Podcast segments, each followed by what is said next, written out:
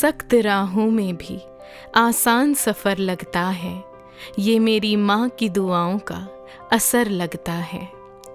माँ एक ऐसा शब्द है जिसे सुनते ही जहन में प्यार वाले भाव, करुणा, ममता वाले भाव आ जाते हैं, क्योंकि हम सभी जानते हैं कि एक माँ, अ मदर, कितना एक इम्पॉर्टेंट फैक्टर होता है हर किसी के ज़िंदगी में, एक कंट्रीब्यूटिंग फैक्टर।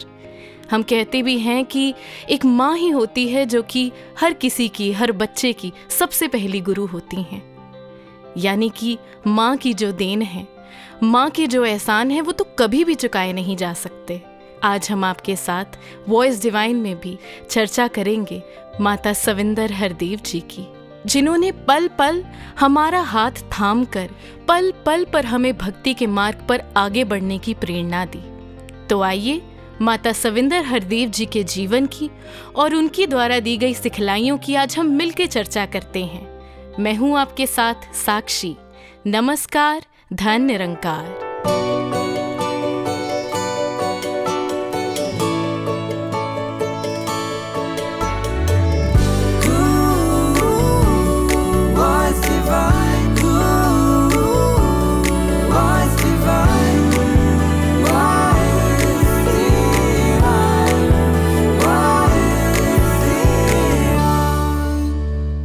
नवंबर का महीना है और हर दिल में उत्साह और इंतज़ार है वार्षिक संत समागम का, जो सोलह, सत्रह और अठारह नवंबर को होने जा रहा है समालखा की धरती पर, और जिसकी थीम भी है मिशन के नब्बे सालों का ये स्वर्णिम इतिहास। और इस इतिहास की शुरुआत हुई बाबा बूटा सिंह जी से, जिन्होंने ये बीड़ा उठाया इंसान को उसके परम लक्ष्य तक पहुँचाने का, यानी कि इस निरंकार परमात्मा की जानकारी करवाने का। और फिर बाबा अवतार सिंह जी ने इस कारवां को और आगे बढ़ाया, जिसे बाबा गुरबचन सिंह जी ने फिर दूर देशों तक पहुंचाया। और बाबा हरदेव सिंह जी ने प्यार से मानवता की इस बगिया को महकाया। और माता सविंदर हरदेव जी ने इस मिशन को ऊंचाइयां प्रदान की। तो आइए अब हम सभी सुनते हैं उन्हीं के प्रवचनों का एक अंश। इस प्रभु परमात्मा के बिना हम कुछ भी नहीं हैं, पर हम हों ना हों, प्रभु परमात्मा हमेशा, प्रभु परमात्मा निरंकार ही रहेगा।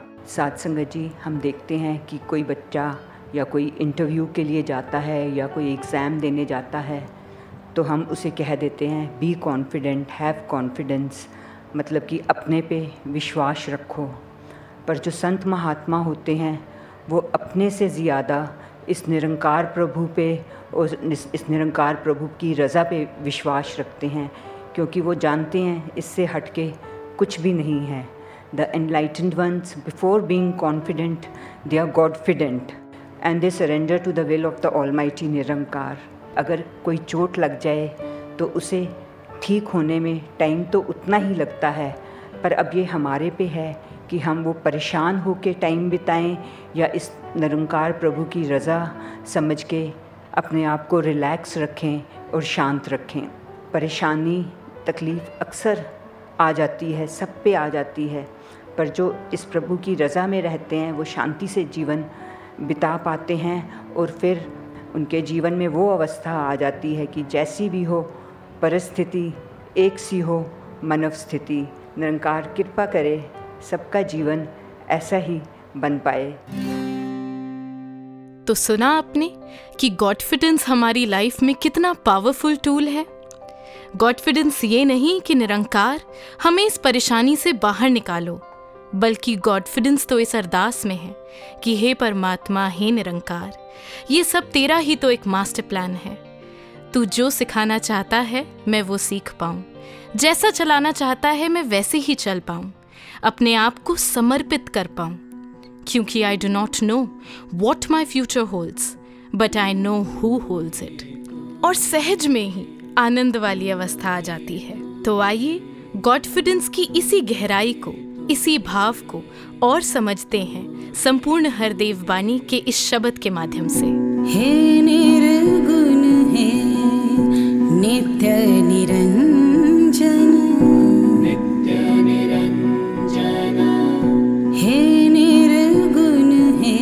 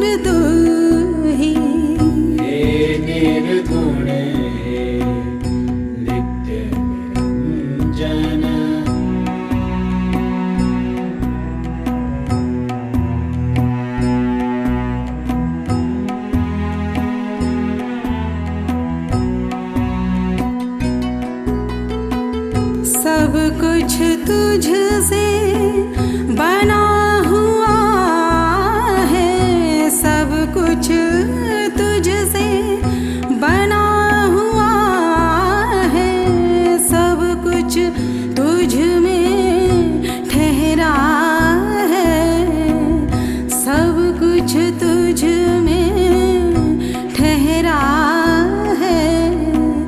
कहे हरदेव सकल दुनिया में, कहे हरदेव सकल दुनिया में, सब पर तेरा पहरा है, सब पर तेरा पहरा है। हे निर्गुण हे नित्य निरंजन, हे निर्गुण हे।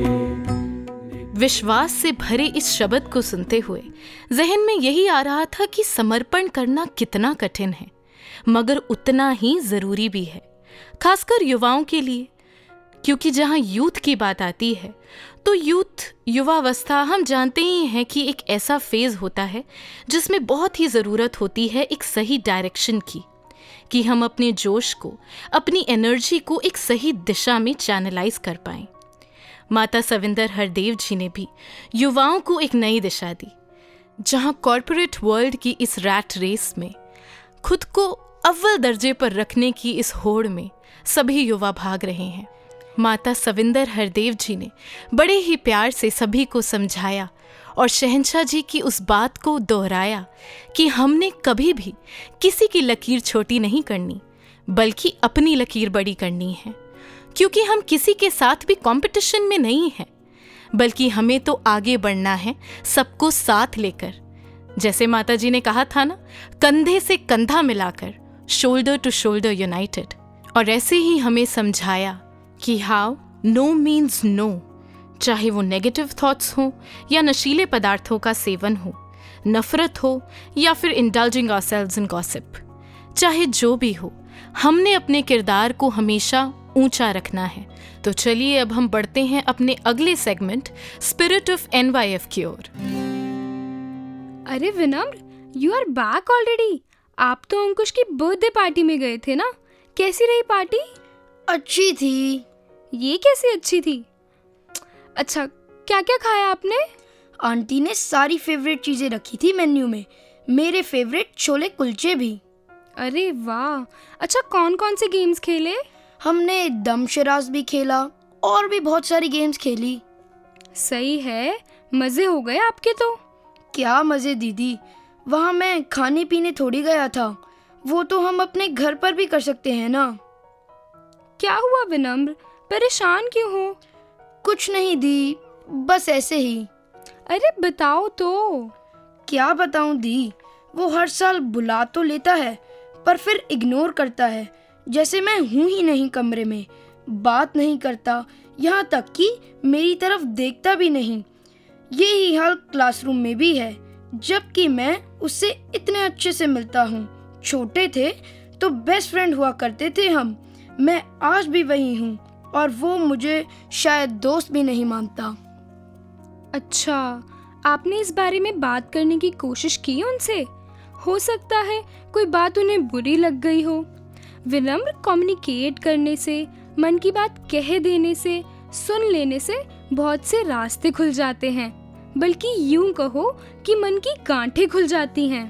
एक बार नहीं दी, मैंने बहुत बार पूछा पर वो हर बार कोई नई बात बता देता है जिसका कोई सर पैर ही नहीं होता। ऐसा लगता है कोई ना कोई गलत फहमी उसे हो ही जाती है और मैं सफाई देता रहता हूँ उसे सारा टाइम। पर अब बहुत हुआ, सोच लिया है मैंने, अब मैं भी वैसा ही करूँगा जैसा वो करता है, उसे जम के इग्नोर करूँगा, असाइनमेंट्स में उसकी हेल्प नहीं करूँगा, और जिस तरह वो मिसबिहेव करता है, मजाक उड़ाता है, ठीक वैसे ही करके दिखाऊंगा, तभी उसे पता चलेगा कैसा लगता है सामने वाले को। हम्म, अच्छा ठीक है, जब आपने सॉल्यूशन निकाल ही लिया है तो फिर परेशान क्यों हो, खुश हो जाओ अब। पता नहीं दी, ये सोच कर भी अच्छा नहीं लग रहा। इस थॉट में भी थोड़ी कंफ्यूजन ही है। अच्छा लगेगा भी नहीं। ऐसा इसलिए क्योंकि आप अपने नेचुरल बिहेवियर से अपोजिट काम करने की सोच रहे हो। अगर आपका स्वभाव इस निरंकार ने अच्छा बनाया है तो उसे वैसा ही रखो।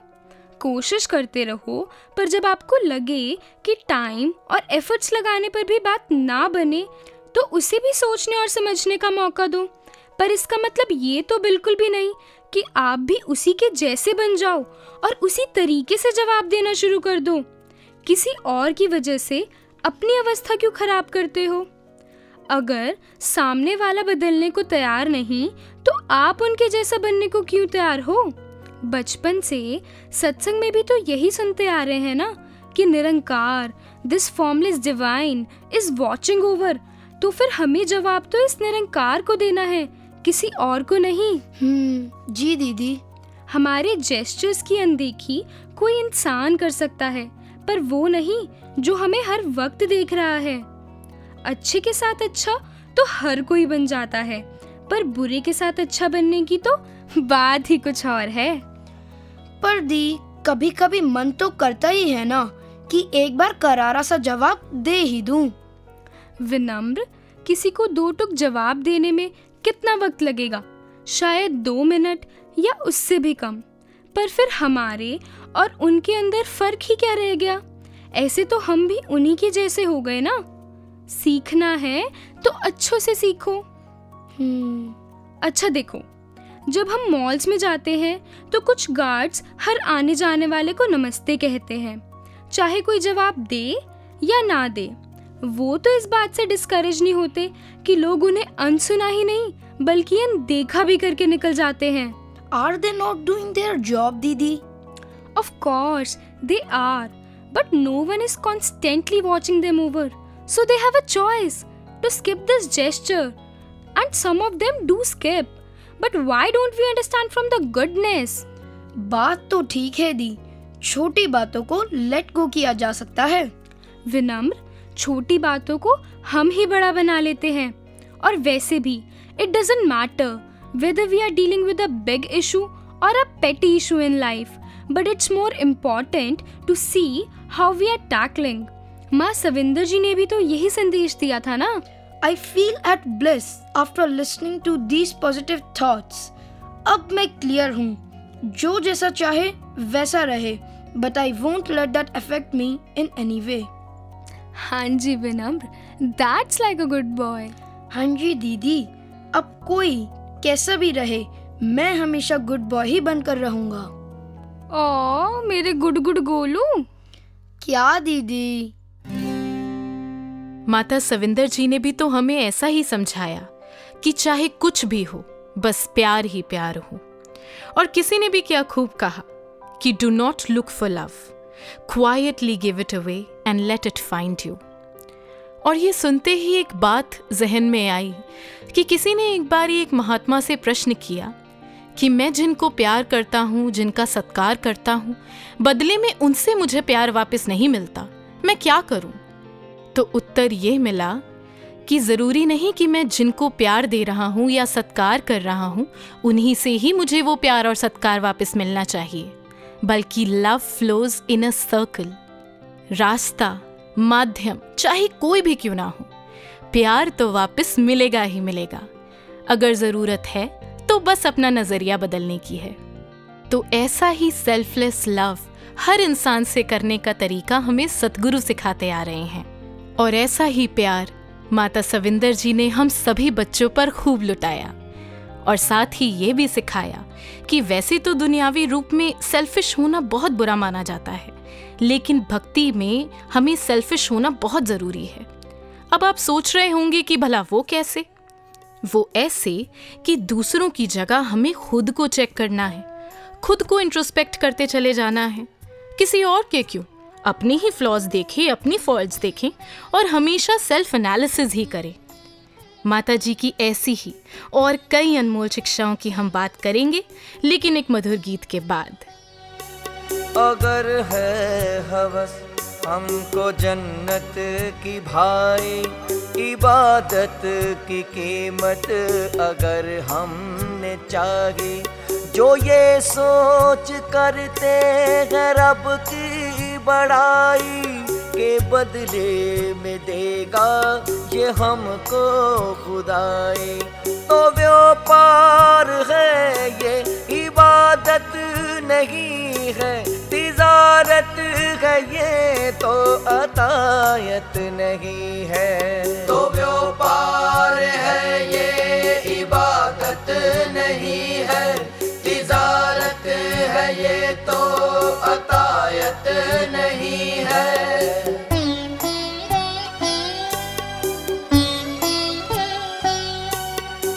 ऐसे भी साहिब हजारों हैं सिजदे किए जा रहे हैं जो दोज़ख के डर से, जो ये सोच गर्दन झुकी इसके दर पे कि बच जाएंगे हम खुदाए कहर से, तो ये भी इबादत इबादत नहीं है, महज़ बुज़दिली है ये खिदमत नहीं है, तो ये भी इबादत इबादत नहीं है, महज़ बुज़दिली है ये खिदमत नहीं है।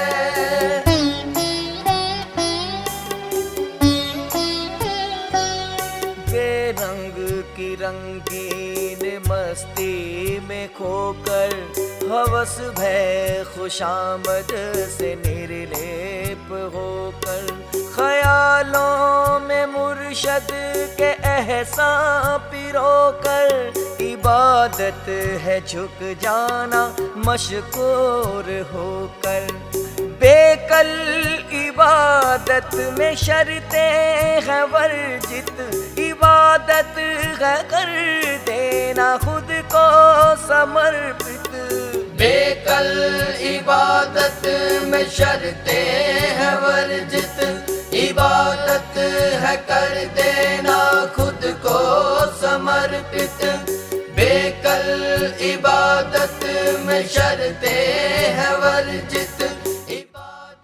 आप सुन रहे हैं वॉइस डिवाइन, जिसमें हम आज जिक्र कर रहे हैं माता सविंदर हरदेव जी की शिक्षाओं का।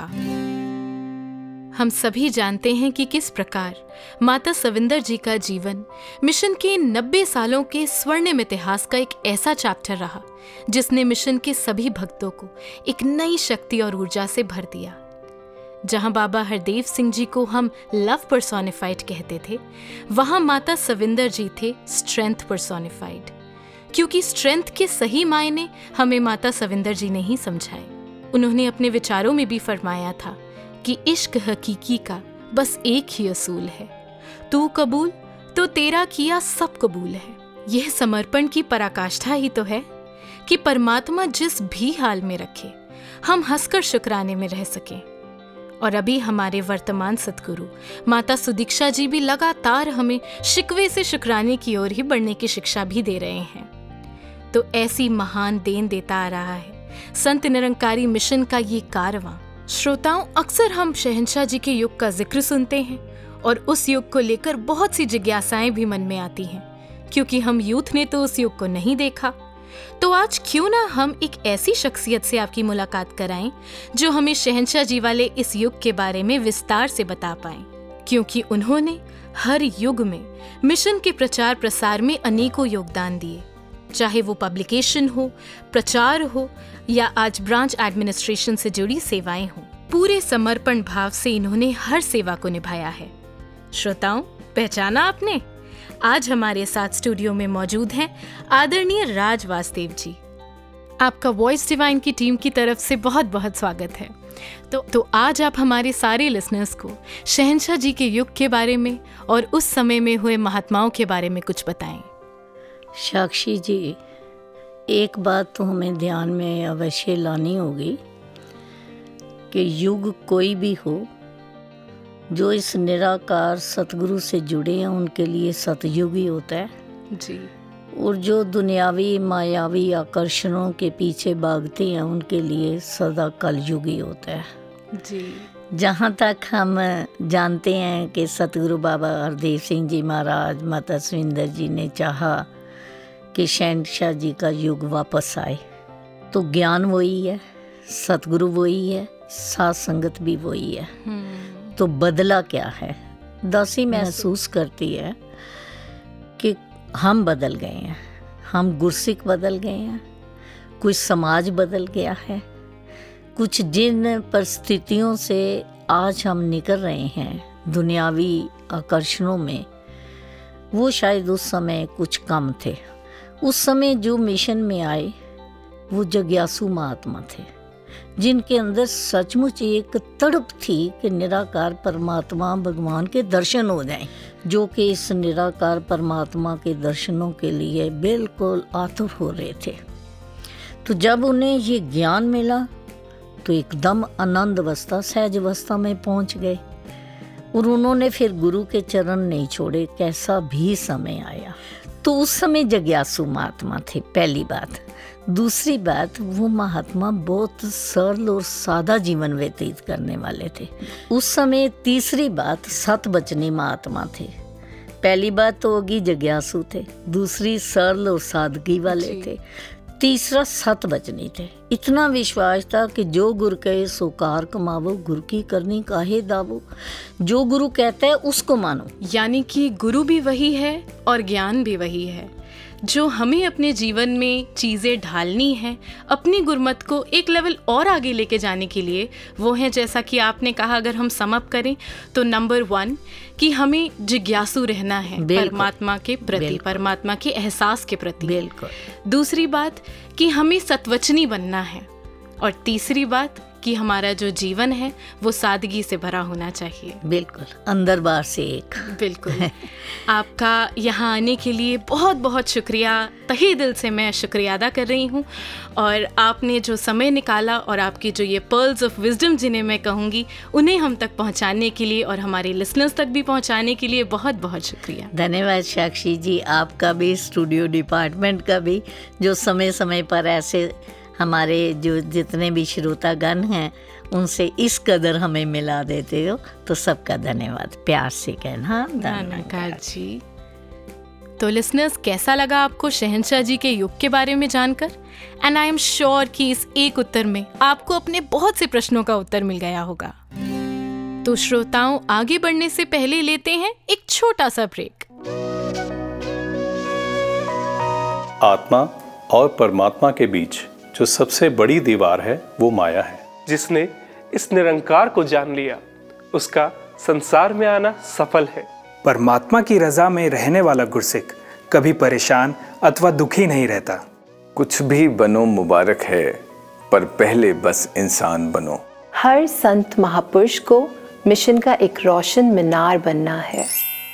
मिशन के स्वर्णिम इतिहास के पन्ने पलटता बहत्तरवां वार्षिक निरंकारी संत समागम सोलह, सत्रह व अठारह नवंबर को सतगुरु माता सुदीक्षा जी महाराज की छत्रछाया में संत निरंकारी आध्यात्मिक स्थल जीटी रोड समालखा में आयोजित होने जा रहा है।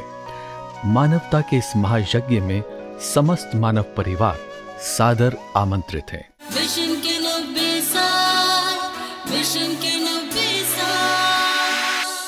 आप सुन रहे हैं वॉइस डिवाइन और मैं हूं आपके साथ साक्षी। श्रोताओं, यहाँ बैठे बैठे मेरे मन में एक बात आ रही है, एक आप बीती, जो मुझे लगता है कि आपके साथ ज़रूर शेयर करनी चाहिए। तो बात कुछ ऐसी है कि कुछ दिनों पहले एक लाइब्रेरी में मैं पढ़ने जाया करती थी। उस लाइब्रेरी के जस्ट बाहर एक छोटा सा रूम था जहाँ एक कॉफ़ी मशीन पड़ी होती थी।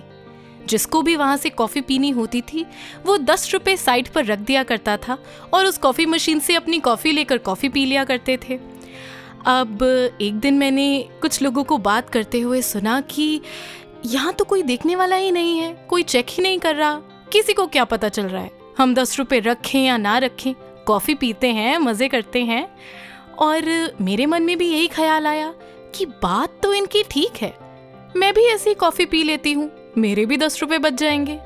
लेकिन अगले ही पल मन में एक यही ख्याल आया कि नहीं, यहाँ हो सकता है कि कोई नहीं बैठा, कोई नहीं देख रहा, लेकिन निरंकार तो देख रहा है मुझे कि मैं चीट कर रही हूँ।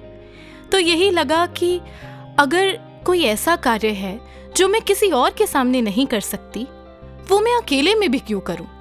और साथ ही एक कोट याद आया कि what you are in front of others is your personality, but what you are when you are alone is your character.